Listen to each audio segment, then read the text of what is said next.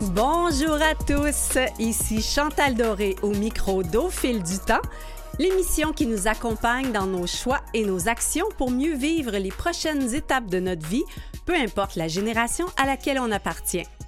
Si vous êtes un fidèle de ce rendez-vous hebdomadaire, vous aurez compris la semaine dernière que je n'étais pas avec vous. En effet, j'ai fait partie des statistiques de la COVID qui m'a été emballée avec une sinusite et une bronchite. Un beau trio, quoi. Cela m'a cloué au lit une bonne dizaine de jours, ce qui me rend d'autant plus intéressée à entendre les conseils de notre premier invité, le docteur Gaétan Brouillard. Auteur de La santé repensée, cessez de chercher la pilule miracle et agissez différemment aux éditions de l'Homme, le docteur Brouillard a une vision globale de la santé.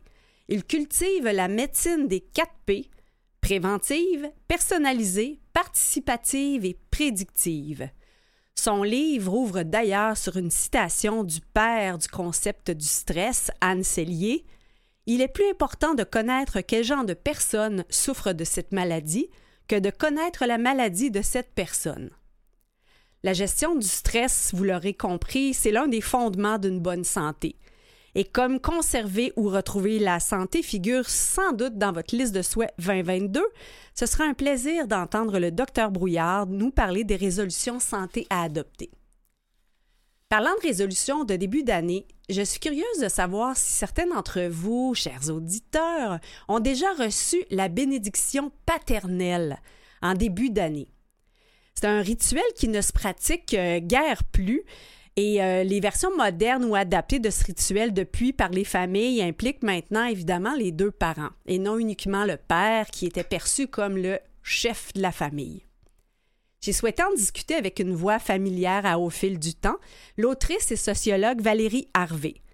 Comme j'ai eu l'occasion moi-même d'écrire sur les rituels, cérémonies et traditions, c'est avec un grand enthousiasme que j'ai confié à Valérie le mandat de nous parler des rituels de fin et de début d'année, autant ici qu'ailleurs au monde.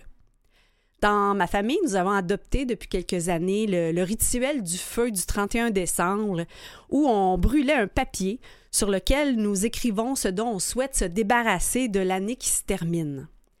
Ironiquement, c'est ce que j'aurais écrit sur mon papier, entre autres, soit la COVID, qui nous a empêchés d'accomplir ce rituel en famille cette année. Qu'à nous trouverons certainement une manière de réinventer encore et encore une manière de partager nos souhaits pour la nouvelle année. Et qui sait, peut-être que la chronique de Valérie saura nous inspirer. Il y a plus de chances d'atteindre nos résolutions santé si on en fait d'ailleurs un rituel qui nous fait du bien. Un de mes rituels chouchous que je conserverai cette année est l'écoute de pièces musicales que je ne connais pas, parce que c'est à la fois un ravissement pour les oreilles, mais enfin ça dépend des chansons, mais aussi surtout une manière de garder le cerveau alerte.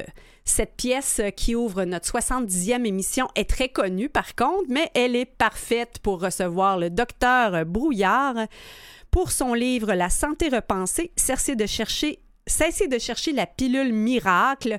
Donc voici donc Remède miracle de mes aïeux. En revenant dessus le docteur Brochu.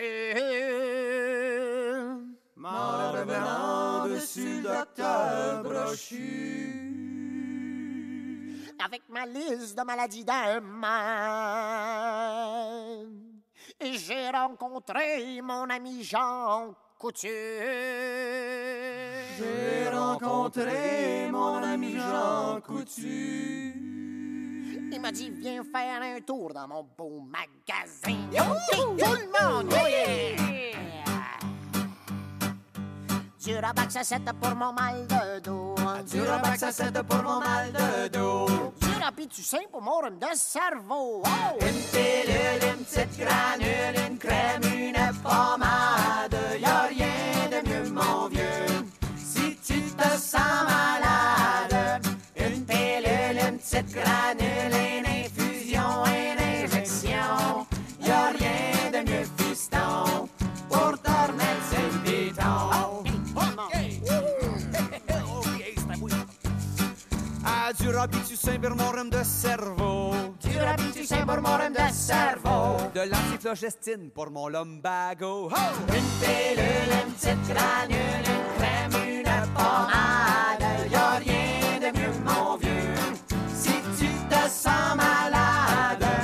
Une pilule, une petite granule, une infusion, une injection. Y a rien de mieux, fiston, pour te remettre sur le.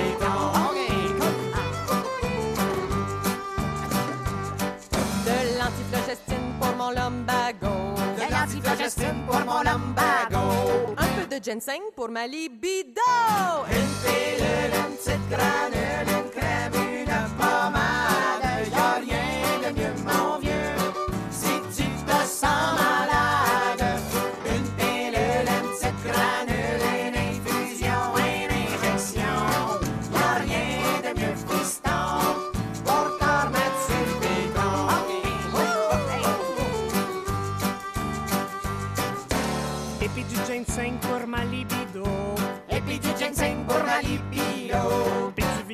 pemermor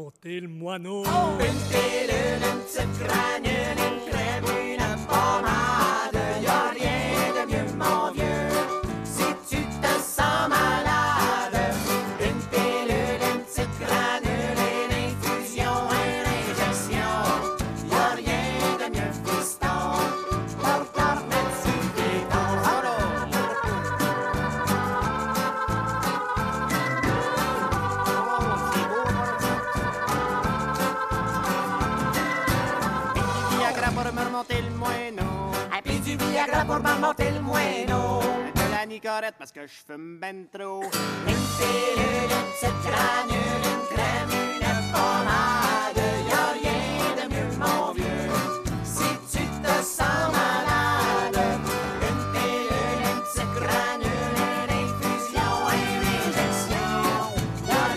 de mieux, fiston, pour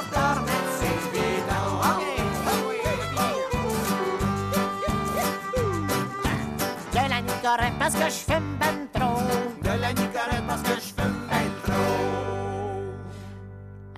tout ça dans le corps. Avec tout ça dans le corps. Je mourrai pas de sitôt. Oh! Une pilule, une petite granule, une crème, une pommade. Y'a rien de mieux, mon vieux, si tu te sens malade. Une pilule, une petite granule, une infusion, une injection. Y'a rien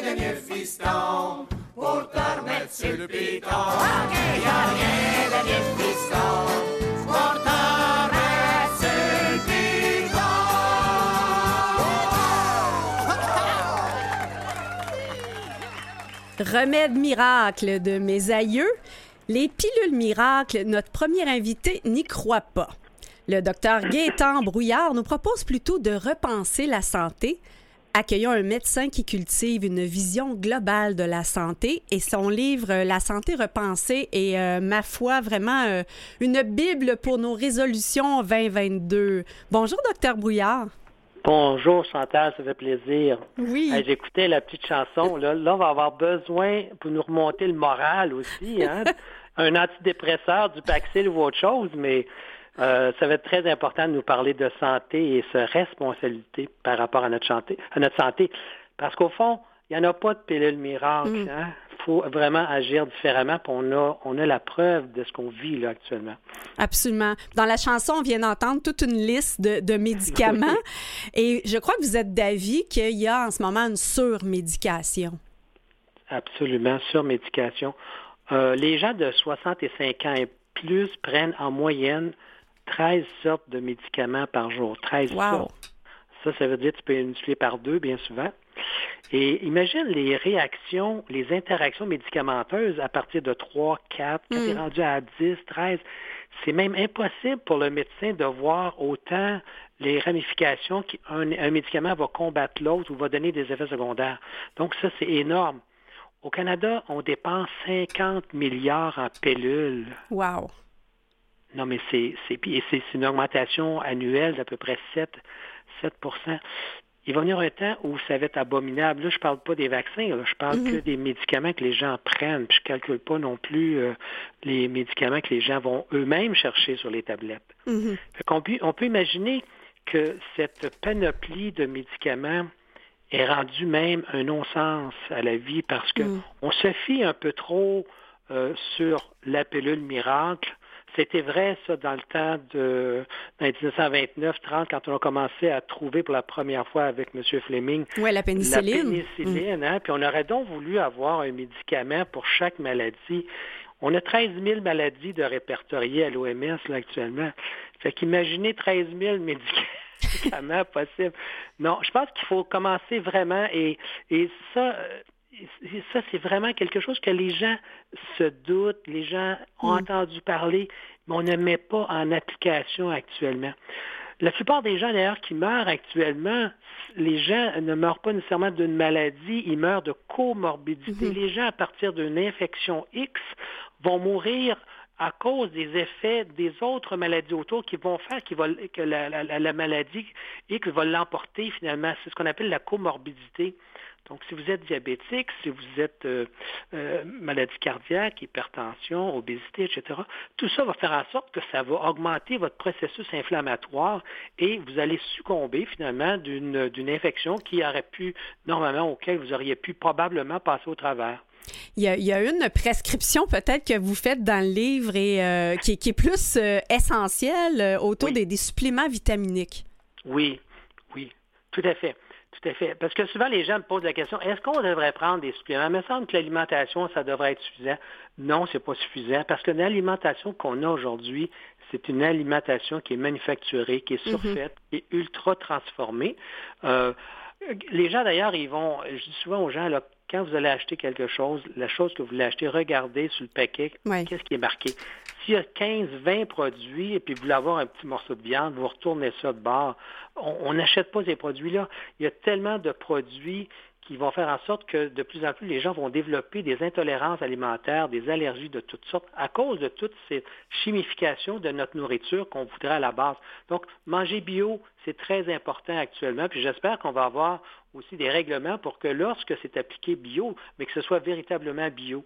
Ça vaut la peine vraiment d'acheter bio, même si c'est des fois un peu plus cher. Aujourd'hui, il n'y a quand même pas des si grosses différences entre une viande bio, qui est d'ailleurs beaucoup plus nourrissante. Oui, puis de toute façon, on parle aussi des bon d'éviter les viandes de transformées, mais également peut-être euh, d'investir davantage dans des nouvelles recettes au niveau des végétaux aussi. Oui, tout à fait. On ne, on ne prend pas suffisamment de végétaux. On voit à quel point euh, les végétaux ont des effets thérapeutiques pour l'être humain. Euh, c'est très important qu'on, par exemple, manger un chou-fleur, manger du brocoli, ça a des propriétés anti, antioxydantes, anti-inflammatoires importantes. C'est des choses qu'il faut vraiment remettre dans notre euh, système alimentaire le plus de fruits. Il y en a qui disent qu'on devrait avoir sept légumes euh, à, à tous les jours, on devrait prendre. Et on s'est aperçu même que la couleur de nos légumes va avoir une mm. importance parce que dans les couleurs, il y a des formules euh, chimiques qui font en sorte qu'ils vont avoir des propriétés différentes dépendant qu'un navet est jaune ou un navet est plutôt euh, de couleur violacée, par exemple. C'est incroyable de voir que si on peut porter plus d'attention à notre nourriture au niveau qualité, c'est la santé qui vont s'en ressentir. On parlait tout à l'heure de suppléments et on peut toujours, est-ce que c'est quelque chose de dire, il y a des suppléments qu'on devrait prendre d'emblée, à mon avis, et c'est la bonne vitamine D. Mm-hmm. C'est notre vitamine soleil.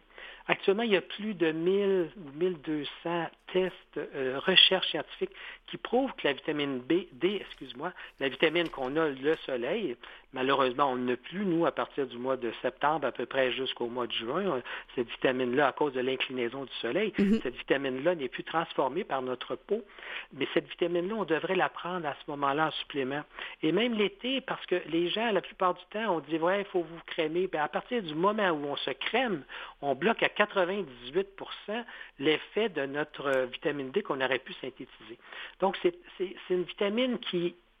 En somme, on dit une vitamine, mais quand on regarde la formule chimique de ça, mm-hmm. c'est une hormone. C'est un stéroïde, c'est une hormone. C'est pour ça qu'elle agit à la fois sur le diabète, sur les maladies de cœur, sur la dépression, ça agit au niveau de la maladie d'Alzheimer, ça agit euh, sur, sur, les maladies auto-immunitaires, sur les maladies infectieuses également, énormément notre immunité est tout à fait gagnante en prenant. Puis moi, je, recommande à peu près 3000 unités internationales par jour de vitamine D. Très, très important. Mais vous parlez aussi dans, justement dans la course à éviter, à ralentir un peu l'inflammation et l'oxydation euh, cellulaire. Vous vous accordez une grande section dans votre livre sur la gestion du stress. Ah, voilà. Et si on est bien placé dans une période de stress, c'est vraiment ce qu'on vit là actuellement. Euh, Chantal, c'est c'est même c'est même un peu épeurant de voir à quel point le stress, par la part qu'on amène constamment, au lieu de parler de certains côtés positifs, c'est toujours des côtés négatifs actuellement dans les... Et je vois des gens, moi je, connais de mes patients qui ont même divorcé parce qu'un mm-hmm. mari était vacciné, l'autre non. Ça crée des problèmes. Puis là, c'est rendu des problèmes des vaccins non vaccinés. Ça commence à faire des, des rivalités. Mais c'est fou, là. Il faut vraiment arrêter de, de tourner avec euh, des, des, des, pensées aussi, à mon avis, euh, qui sont quasi euh, de rivalité dans nos concitoyens. Donc, c'est très, très important le stress qu'on crée actuellement parce que on, on perd un peu espoir à un moment donné. Là. On se demande qu'est-ce qui va arriver demain, etc., etc. Donc, il faut... Des fois, j'ai pas le choix, je dis à des patients, il faut t'arrêter d'écouter les nouvelles, t'arrêter parce que fais de la lecture de bons livres, va lire La santé repensée. tu as bien raison, c'est une Bible, hein? Parce que Absolument. Ben, en fait, c'est les facteurs de protection. Et, justement, je lisais dans votre livre euh, le taux euh, d'adrénaline sécrété par les glandes surrénales de 7 à 30 fois euh, plus grand sous l'effet du stress, c'est gros. C'est énorme. Et, c'est quelque chose d'instantané. Il ne s'agit pas de vivre du stress pendant 10 ans pour qu'on ait des résultats, euh, par exemple au niveau maladif. On, a fait des, tests, par exemple, juste à écouter un film X puis un film Y où il y a beaucoup de peur puis d'action, puis eh bien, il y avait une différence instantanée au niveau, pendant que les gens écoutaient, au niveau de, la, de leurs hormones, si on veut, de certaines acides aminés qui faisaient que certains, euh, euh, certains facteurs immunitaires étaient diminués lorsqu'ils écoutaient le film, pendant qu'ils écoutaient le film. Fait qu'imagine quand on vit un stress comme ça, avec beaucoup de peur autour, et, les gens couchent, s'endorment avec ça, ça les poursuit pendant la nuit, et donc on va avoir un impact direct sur notre immunité cellulaire. Il y a une relation directe entre le stress et les maladies, mais beaucoup à travers ce qu'on appelle le neuropsycho-neuroendocrinologie. Mm-hmm. Donc le stress influence l'immunité cellulaire. C'est réellement important. Vous parlez également de, l'effet de la colère euh, au niveau des maladies cardiaques. Ça aussi, c'est un chiffre qui m'a assez impressionné. Hein. c'est incroyable. Hein. Ça agit au niveau de la pression artérielle et beaucoup au niveau du cœur. C'est, je pense que le chiffre, c'est 239% plus. Hein. Mm-hmm. Et, et, j'ai pas de misère à le croire. Euh, je l'ai vu souvent à travers mes patients. Lorsqu'ils avaient d'ailleurs déclenché une crise de cœur pour la première fois même, euh, c'était la colère qui était à la, à la solde de ça comme facteur prédisposant. Et après ça, on va, on va faire l'inverse, c'est-à-dire que la personne qui a eu un infarctus, si elle ne retrouve pas un état de santé psychologique avec beaucoup d'amour, d'affection, de partage, eh bien, cette personne-là va rechuter facilement. Hmm. C'est donc, puis, c'est pas pour rien, le cœur, c'est pas juste une pompe. Hein. Quand on a dit, tu sais, avoir la main sur le cœur, mm-hmm. euh, ouvrir notre cœur, c'est vraiment important. Le cœur de quelque chose, c'est le centre. Et notre cœur, c'est pas juste une pompe. On a réalisé à quel point le cœur, qu'on fait les transplantations, là, mm-hmm. comme une pompe, eh bien, le cœur est rempli de cellules neurologiques. Il y a plus de cellules neurologiques dans le cœur maintenant, on vient de découvrir ça, que ce qu'on appelle des neurones, mm-hmm. que juste les, les, fibres musculaires myocardiques. Donc, c'est tellement important. Puis en plus, on réalise, c'est tranquillement qu'on commence à voir ça, il y a des interrelations tellement par des petits fils, très, très petits fils nerveux, où le cœur est au courant de tout ce qui se passe dans votre corps à tout moment, à toutes les secondes. Le cœur réagit constamment. C'est pour ça que je parle dans le, dans le livre aussi d'aller, de faire de la cohérence cardiaque à tous les jours, parce que notre cœur est constamment euh, chaotique à cause des pensées qui nous traversent la tête, à cause des choses qu'on entend, des choses qu'on voit, des choses qu'on mange. justement, euh, euh, docteur Brouillard, vous parlez aussi justement du cœur, la gratitude, la reconnaissance. Alors, je vous propose qu'on écoute une pièce musicale qui, est, qui est un en fait un, éloge euh, au personnel de la santé. C'est la chanson ah. euh, Santé de Stromae. Et on continue de parler tout de suite après là, de gratitude, rôle des hormones et autres. Parfait, merci. À ceux qui n'en ont pas, à ceux qui n'en ont pas, Rosa, Rosa, quand on fout le bordel, tu nettoies. Et toi, Albert, quand on trinque, tu ramasses les verres. Céline, Toi, tu te prends des vestes au vestiaire. Arlette, arrête. Toi, la fête, tu la passes aux toilettes. Et si on célébrait ceux qui ne célèbrent pas? Pour une fois, j'aimerais lever mon verre à ceux qui n'en ont pas. À ceux qui n'en ont pas.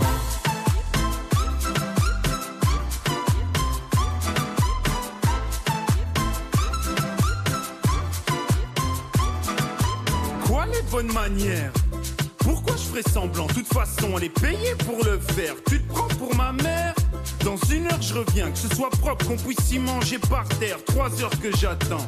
Franchement, il est fabrique ou quoi? Heureusement que c'est que de verre. Appelle-moi ton responsable et fais vite. Elle pourrait se finir comme ça, ta carrière.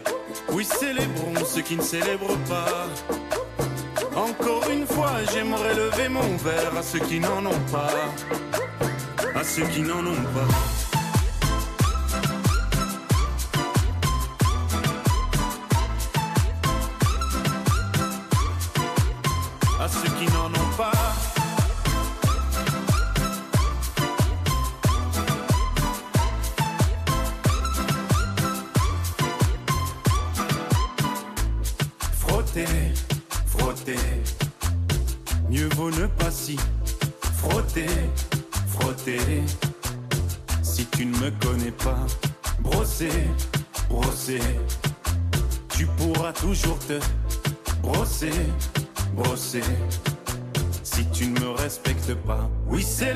Ceux qui ne célèbrent pas.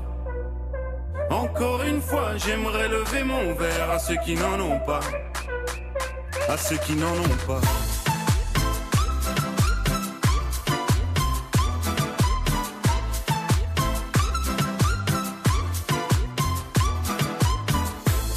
Pilote d'avion ou infirmière, chauffeur de camion, hôtesse de l'air, boulanger ou marin pêcheur, un verre aux champions des pires horaires, aux jeunes parents bercés par les pleurs, aux insomniaques de profession, et tous ceux qui souffrent de peine de cœur, qui n'ont pas le cœur aux célébrations.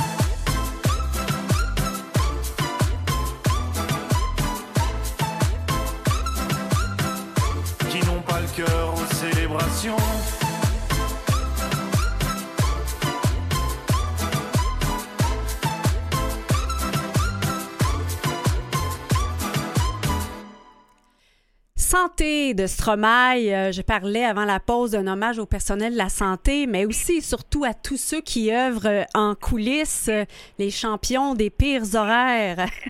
Oui, tout à fait. J'ai bien aimé la, la chanson et tu parlais tout à l'heure de gratitude. Mm. Effectivement, il faut célébrer quand même le fait qu'on est ici, qu'on est en santé. Et en même temps, euh, de, de, de parler de partage également, parce qu'on est toute la grande famille humaine dans tout ça, là, tout Mm. ce que nous vivons actuellement. Et il faudrait, on peut pas nécessairement lever le verre à tout le monde qui est là, mais au moins, on devrait régulièrement, mais je dirais, moi actuellement, là, tous les jours, je m'assois en méditation, Mm. j'envoie, j'envoie les prières même pour tous ces gens, pour qu'on ait justement une façon de pouvoir s'entendre, puis partager en tant que famille humaine, puis ressortir finalement de cette, euh, cette pandémie finalement qui, qui est si euh, qui commence à, à- à troubler tellement de gens actuellement. Il y a des gens qui travaillent énormément, qui Mhm. n'en viennent plus, du personnel, des gens qui sont malades, il y a des gens économiquement même qui qui n'ont pas de verre pour lever non plus, là, pour, pour trinquer, ou ils n'ont pas la santé, ils n'ont plus la force. Fait que oui, c'est un bel, c'est un bel exemple. Ben, vous, c'est ça, justement, avant la pause, on parlait de, cohérence euh, cardiaque du cœur et, là, on parle d'amour et euh, j'ai, vu justement une étude là, sur des hommes qui avaient subi un infarctus du myocarde puis il y avait eu un, un lien justement dans des facteurs de survie reliés à l'amour. Ah, ah, oui, tout à fait. Tout à fait. Et c'est. La science nous dit ça maintenant, mais c'était comme bien naturel quand tu y penses à ça. Mm. On, on- on est capable intuitivement de voir que le cœur, c'est important, c'est le centre de quelque chose tellement vital. On pense que c'est le cerveau qui est, qui est comme l'élément noble hein, dans la tête, que wow, c'est lui qui gouverne tout. Ben non, on vient de réaliser que le cœur est au courant de tout ce qui se passe et, réagit à toutes ces choses qui se passent constamment. Et quand on fait les, ce qu'on appelle le champ magnétique, par Mhm. exemple, ou électrique, du cerveau, on voit l'électroencéphalogramme, on fait après ça le champ, euh, l'électrocardiogramme du cœur, mais si on se distance un petit peu, on s'aperçoit que le, le champ magnétique du cerveau est à peu près quelques pieds, à peut-être même pas un mètre, alors que le cœur est capable d'irradier jusqu'à 5 mètres autour. Hmm. tu imagines? Ça veut dire, lorsque tu rentres en contact avec quelqu'un, tu le vois par les yeux, mais hmm. avant d'y toucher, ton cœur a comme ressenti le cœur de l'autre. C'est incroyable quand tu penses à ça. Et ça, c'est la science qui nous dit ça.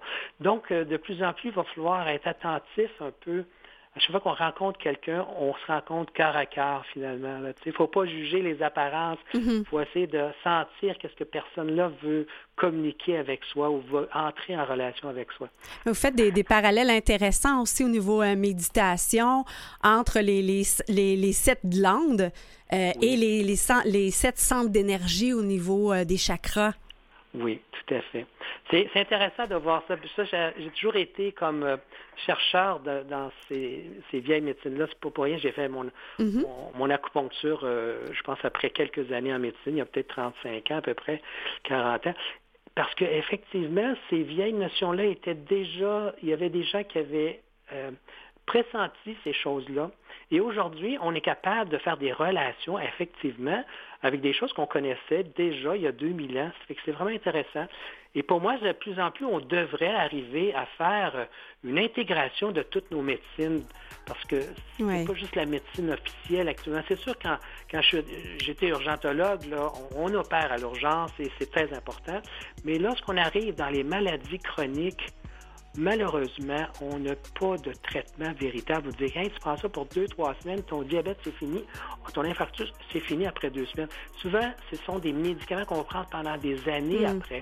Alors qu'il faut commencer à changer un peu cette, cette attitude où notre environnement va être tellement important. Ben, docteur Brouillard, avec votre livre, c'est déjà une belle manière de partir notre année, de changer euh, euh, notre attitude. Votre livre s'appelle La santé repensée, cessez de chercher la pilule miracle, agissez différemment aux éditions là. Merci d'avoir été avec nous. Ça fait plaisir, Chantal. On vous souhaite une belle fin de journée et gardez la santé. Merci. Au retour. au revoir. Au revoir les résolutions de début et de fin d'année. Vous écoutez Au fil du temps avec Chantal Doré. Au menu de cette deuxième demi-heure, parlons des rituels de fin d'année et de début d'année, dont les fameuses résolutions, avec euh, Valérie Harvey, autrice et sociologue. Et tiens, je vous en fais une proposition de résolution euh, à laquelle probablement le docteur Brouillard serait d'accord, qui est de tenter de faire une marche, euh, en tout cas de bonnes grandes marches trois fois par semaine et profitez-en pour écouter nos émissions en format balado. Nous sommes sur euh, Spotify, Google Podcast et Apple Balado et bien entendu sur canalem.vuesetvoix.com. Donc avant d'accueillir Valérie, voici une chanson de Michel Pagliaro, Le temps des résolutions.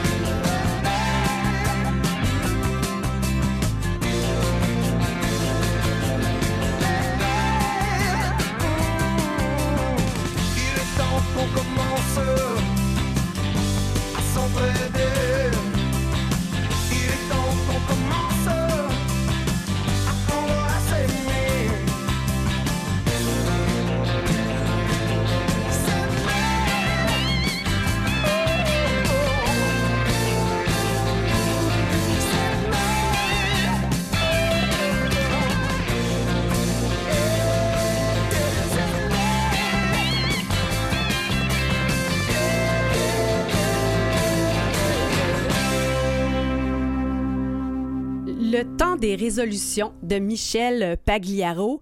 Et j'aime bien, entre autres, quand on dit euh, il est temps qu'on commence à s'aimer, il est temps qu'on commence à s'entraider. Je trouve que ça fait un très beau lien avec les propos du docteur euh, Brouillard. Donc, pour parler des fameuses euh, résolutions de la nouvelle année, j'avais envie de, confier ce mandat à Valérie Harvey, autrice et sociologue que l'on a entendu plusieurs fois euh, au fil du temps l'année dernière. Donc, c'est un plaisir de la retrouver en 2022. Bonjour Valérie. Bonne année à tous les éditeurs et auditrices.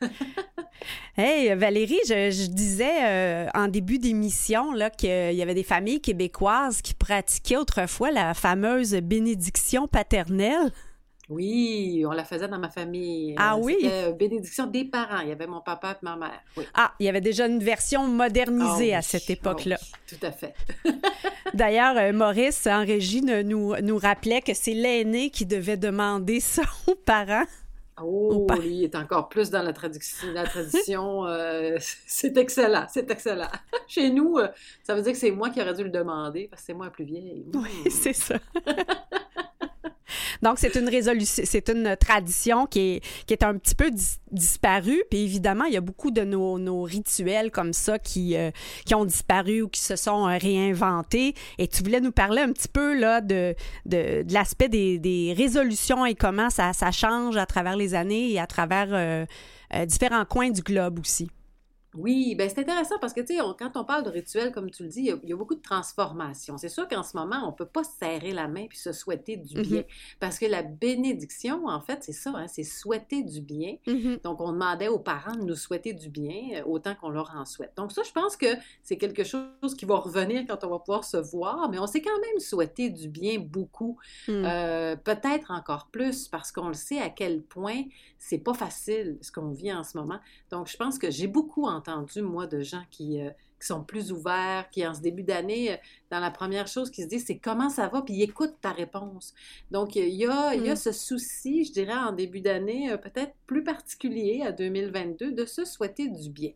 Côté résolution, ça, c'est ce qui est spécial, c'est que généralement, on fait ça autour du premier de l'année, puis on abandonne autour du 15 de l'année.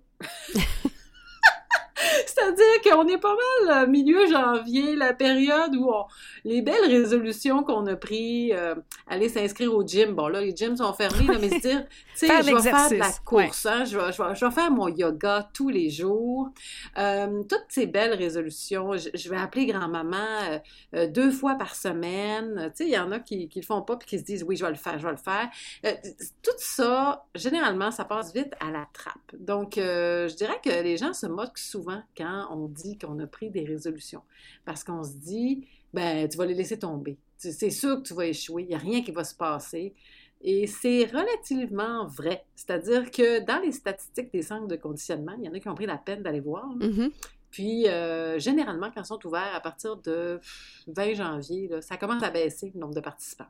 Donc, euh, ça marche pas. Mais est-ce que nos bonnes intentions valent la peine quand même? D'être là, d'être mis à jour en chaque début d'année? Parce qu'en fait, entre le 31 décembre et le 1er janvier, il se passe pas grand-chose. C'est symbolique, cette À chose part le bye-bye. oui, oui, mais je le sais, mais en tant que tel, ça, c'est comme quand on vieillit d'un an. On a Oui. pas mal vieilli d'un an la journée qui a précédé notre anniversaire aussi. Puis comme tu le sais très bien souligné dans ton livre, là, parce que je sais, Chantal, que tu as écrit là-dessus les rituels. Oui. Je vais citer l'ouvrage Réinventer vos cérémonies, fêtes et rituels, qui est publié chez Stankey.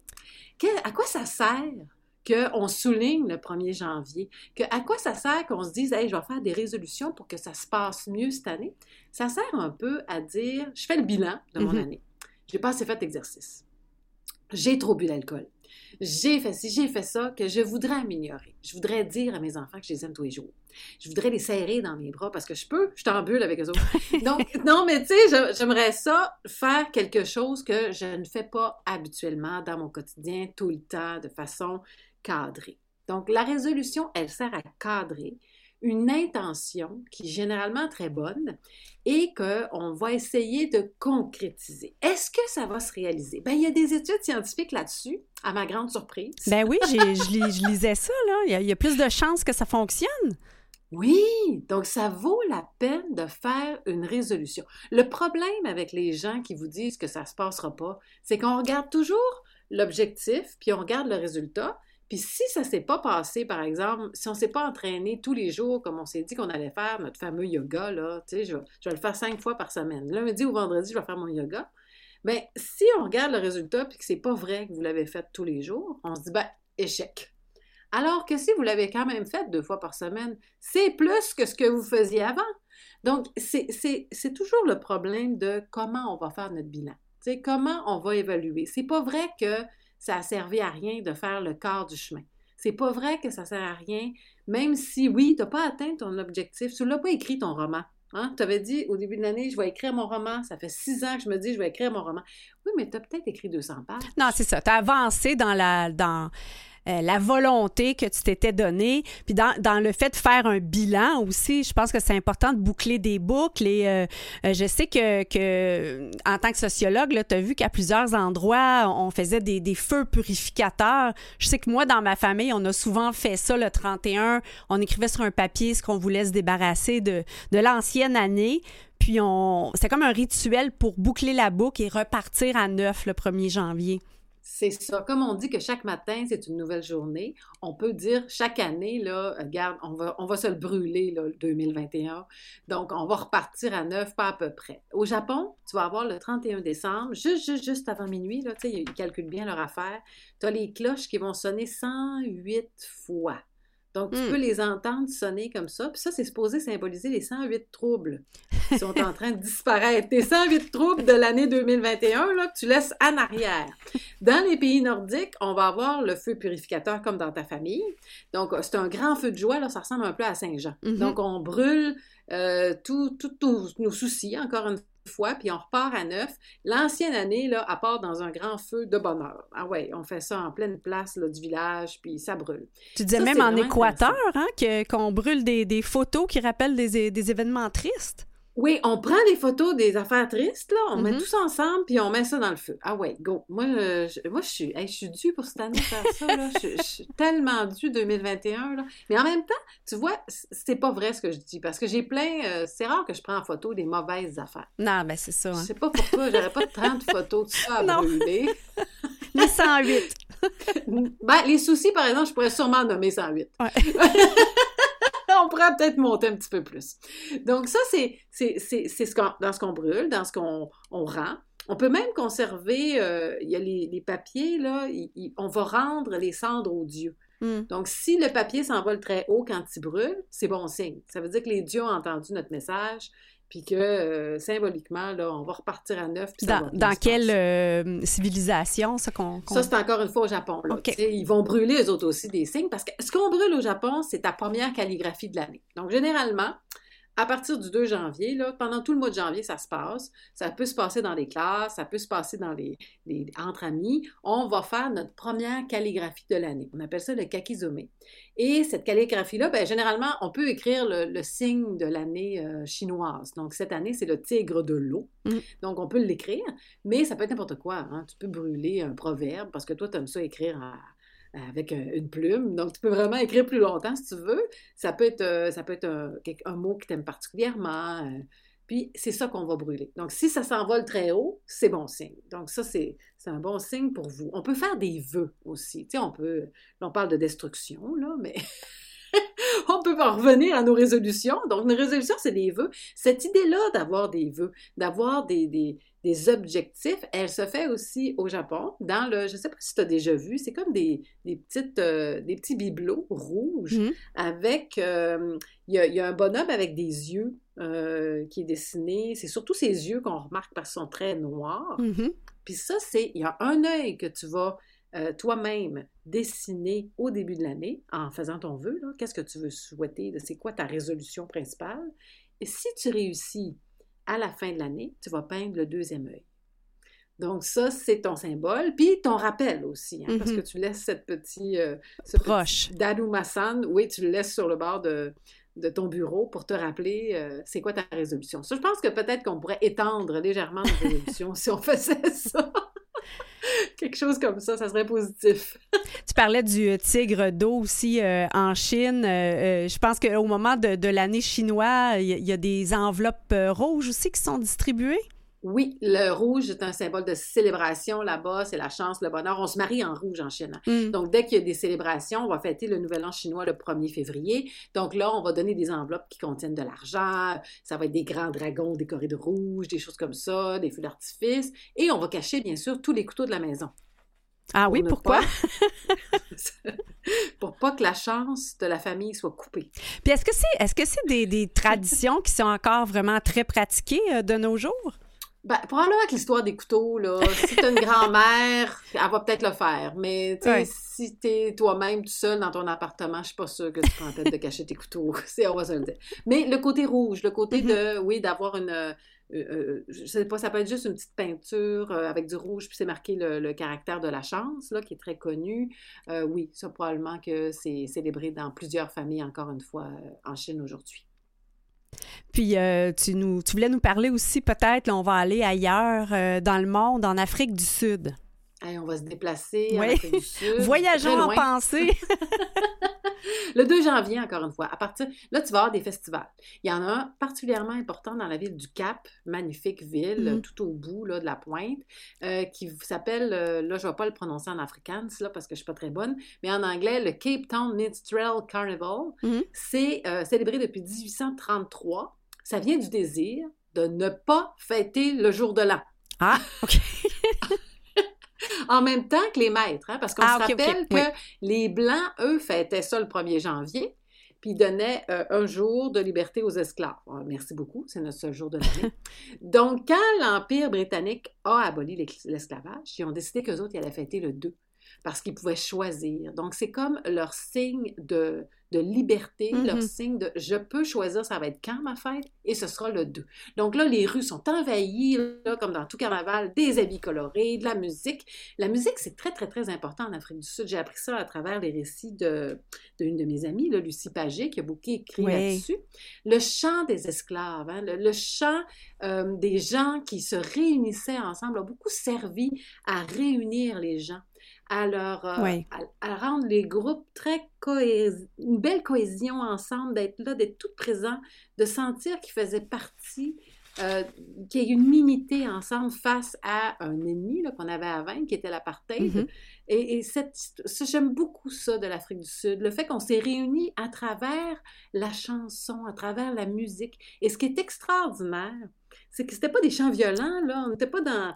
On était juste en train de chanter. Puis c'était tellement fort qu'on a même interdit le chant Mhm. parce que c'était devenu dangereux. Quand tu entendais des groupes chanter, tu savais qu'ils allaient gagner du courage, ils allaient gagner de la force à travers ce chant-là. Donc aujourd'hui, dans ce festival-là, on célèbre la liberté à travers la musique, à travers les chansons, et c'est très, très, très important. Puis je trouve important qu'on parle d'Afrique du Sud aujourd'hui parce que c'est le 26 décembre dernier qui est décédé euh, Mhm. Desmond Tutu, euh, qui était prix Nobel de la paix. Donc, il a traversé la génération. Il a vu ça, il a vu cette, cette histoire qui a été transformée en Afrique du Sud entre l'apartheid. Tout n'est pas réglé aujourd'hui, mais on a un pays qui est un peu plus égalitaire quand même, grâce euh, au combat de, de gens comme lui. Donc, j'imagine que leur nouvel an, bon, leur 2 janvier de cette Mhm. année, a dû être un petit peu particulier. euh, c'est parce qu'on avait quelqu'un qui a vraiment vécu la transmission, puis plusieurs générations qui étaient disparues, donc ça a dû être euh, assez émotif. Oui.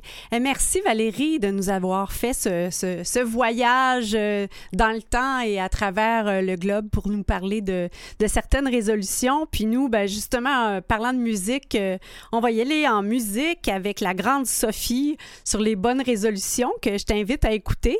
Donc, ben, au plaisir de te revoir à nouveau avec nous et je te souhaite une bonne année 2022.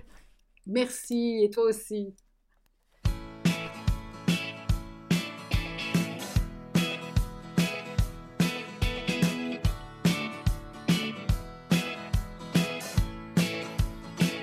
Les bonnes résolutions m'envahissent la tête. Chaque année, j'ai l'intention d'atteindre la perfection, de frôler tous les sommets. Les bonnes résolutions, j'en remplis des brouettes. Et c'est la compétition, les plus grandes décisions étalées sur des cahiers. Quand vient le mois de janvier,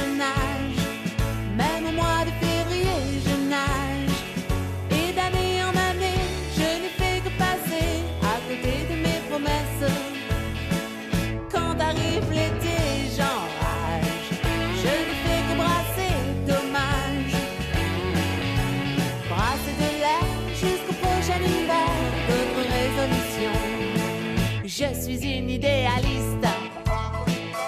Alors je fais des listes que je n'applique jamais. Je supplie ma volonté froide comme un glaçon.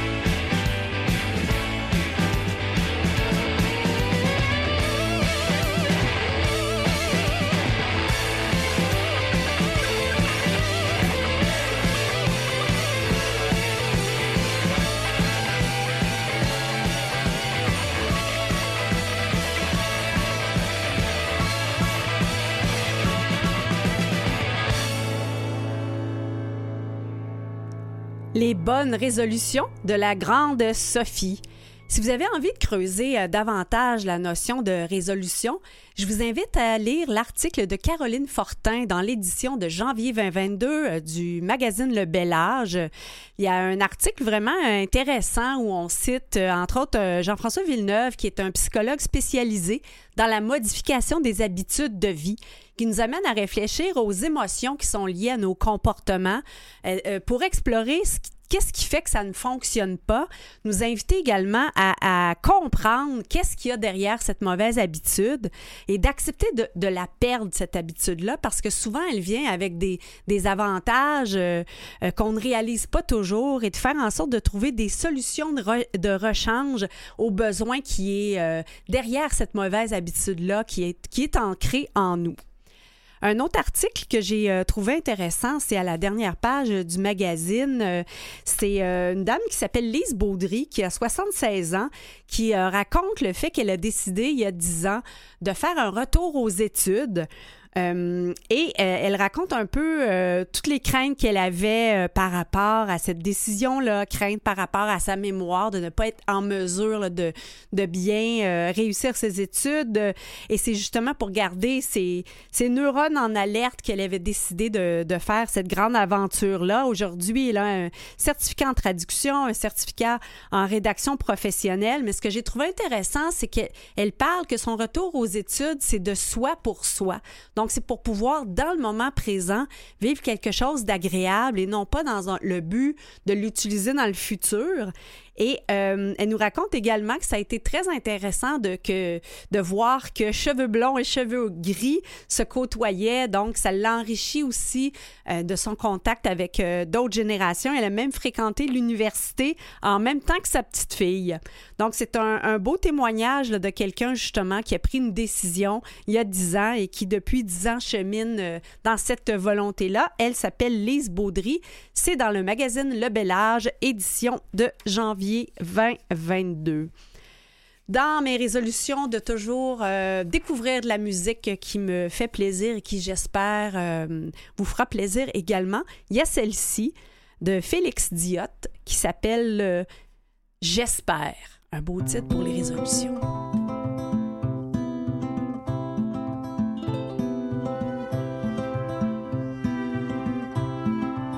J'espère tout simplement que je ne te cause pas trop de soucis. Que tu t'endors quand arrive la nuit, celle qui t'a donné des souvenirs si tendres, mais qui t'a seul quand tu tremblais d'être rassuré. J'espère tout simplement que je ne te cause pas trop d'ennuis. Que ton amour pour ce que je suis n'obscurit pas ta route quand nos ondes se troublent. Mais t'éblouis à la puissance double. Toi qui avais rêvé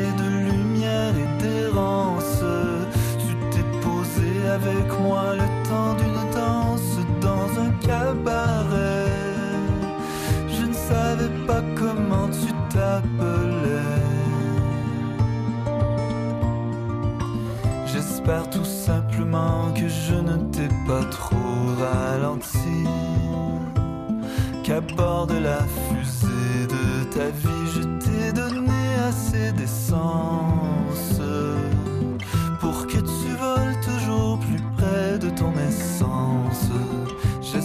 finalement que ton amour te donne répit. Que quand tu es seul, tu souris encore du vent, du bruit des vagues. Dans tes balades interminables, toi qui avais rêvé d'errance, tu as posé près de la mienne ton innocence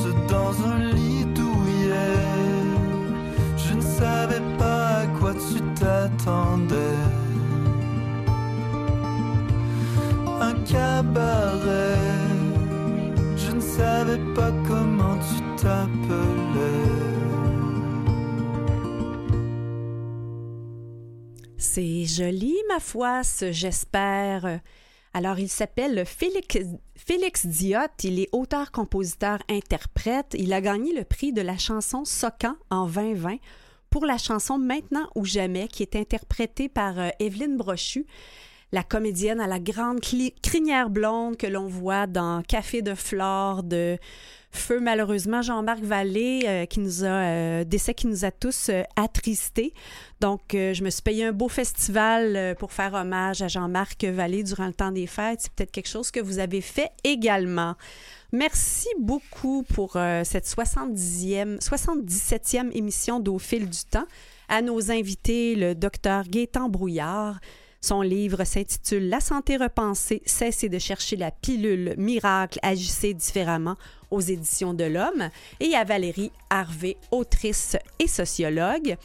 Merci à nos collaborateurs pour une nouvelle année encore, Maurice Bolduc en régie, Catherine Bourderon à la recherche et Louis Garon chef d'antenne.